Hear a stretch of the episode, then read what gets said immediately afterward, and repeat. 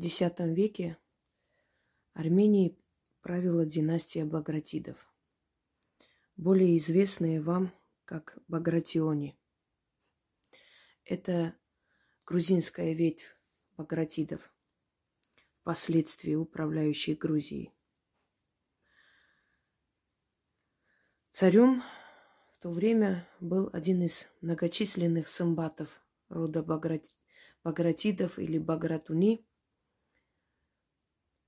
Самбат I. Это имя было присущее роду Багратидов. Наверное, им казалось, что это имя несет в себе некую удачу. Один из самбатов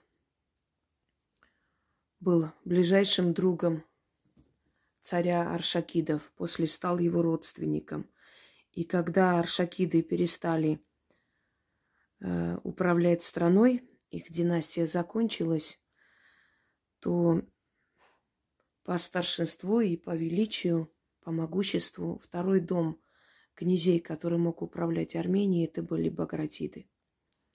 До того, как они стали царями Армении, их называли венчающие рыцари – Багратиды венчали на царство всех царей Армении.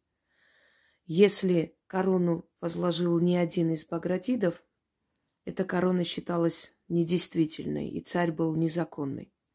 Вот такое было преимущество у этого рода. И так стали они управлять армянским государством. И, как всегда, междуусобные войны между князьями, несогласие, предательство – что, собственно, разрушало каждое государство, не только армянское. Самые ярые конкуренты и враги Багратидов был род Арцюрни. В переводе означает «орлиный род». Арцюрни были очень э, противоречивые люди. Среди них было очень много героических князей, очень много самоотверженных патриотов, но и немало предателей. И если в Армении творилось нечто непонятное, необъяснимое, появилась такая шутка. Все идет от дома Арцруни. И самое страшное, что они не ошибались. Князья Арцруны были готовы договариваться с кем угодно, прийти на Армению любыми войсками, войсками персов, арабов. Впоследствии даже сельджуков они пустили на территорию Армении для того, чтобы править, чтобы управлять Арменией. И по иронии судьбы они так и не стали э, коронованной семьей и правителями Армении. Да, несколько раз им предоставляли на время, пока они могли выторговать себе корону, то Византия, то арабы, э, то персы. Ненадолго. Но вот эта великая мечта дома Арцруни так и не сбылась. Но, невзирая на это, они не оставляли попыток. И вот в X веке, когда один из Багратидов, Самбат I, управлял Арменией, в последующем его сын Ашот станет известен как Ашот Железный и оставит свою, свой след в истории Армении как один из могущественных великих правителей, которого нарекли персы Шахин-Шахом. Но это будет после. А пока Армения находится в междуусобной борьбе, князья закрылись в своих замках, народ терзается, угнетается, убивается уничтожается арабскими набегами. И наместник арабов Юсуп э, начинает вести такую тайную борьбу за своих любимцев, князей Арцюрни. Между собой договорились о том, что если арцруны придут к власти, то они попросят э, у халифа арабского, чтобы Юсуф имел полномочий больше, чем имеет, и чтобы он стал один из родовитых князей Армении, остался со своей семьей жить на территории Армении. Как правило, э, халифы шли на такие уступки, если князья Армении ходатайствовали, а могущественнее, чем арцруны, были багратиды. Но в то время у багратидов не хватало столько сил. Одним словом, договорившись со всеми князьями не трогать их удельные владения, э, не брать с них налог, если они перейдут на сторону Арцруны, э, наместник, или как по-другому его называли, Востикан, э, добился своего. И Самбат остался один. Были несколько верных ему соратников и только. И он понял, что, по сути, он является причиной бедствия своего народа. Потому что, откажись он от престола, народ как бы и как бы и не страдал бы настолько, как он вынужден был страдать э, при всех этих катастрофах и катаклизмах. Сымбат отправляет, как бы предчувствуя беду, отправляет своего наследника Ашота в Византию к своим родственникам греческого происхождения. Ну и надеется, что Византия поможет все-таки э, выделить войска для защ- защиты территории Армении от арабских набегов а сам с приближенными закрывается в крепости Капуит, что в переводе означает синяя крепость, и ждет, ждет вестей от сына. Но он так их и не дождался. Начинается страшная, страшная резня народа, крики матерей и детей, которых терзали и убивали под крепостью Капут, Капуит. Э, они сотрясали воздух. Все это делалось для того, чтобы отчаять его, чтобы привести его в такое безнадежное положение. Смотри, кричит наместник, Смотри, царь армянский, все это делается из-за тебя. Всему виной и причиной являешься ты. Эти люди невинно умирают из-за тебя. Если бы ты отказался от престола, то я бы больше не трогал твой народ. Тогда он отправляет к Юсуфу посольство и просит его э, не трогать невинных людей, не учинить казни. И обещает, что он э, сдастся, что он отдастся на его суд, только при условии, что Юсуф более не будет трогать простой народ. Юсуф клянется Э, на Коране, что он более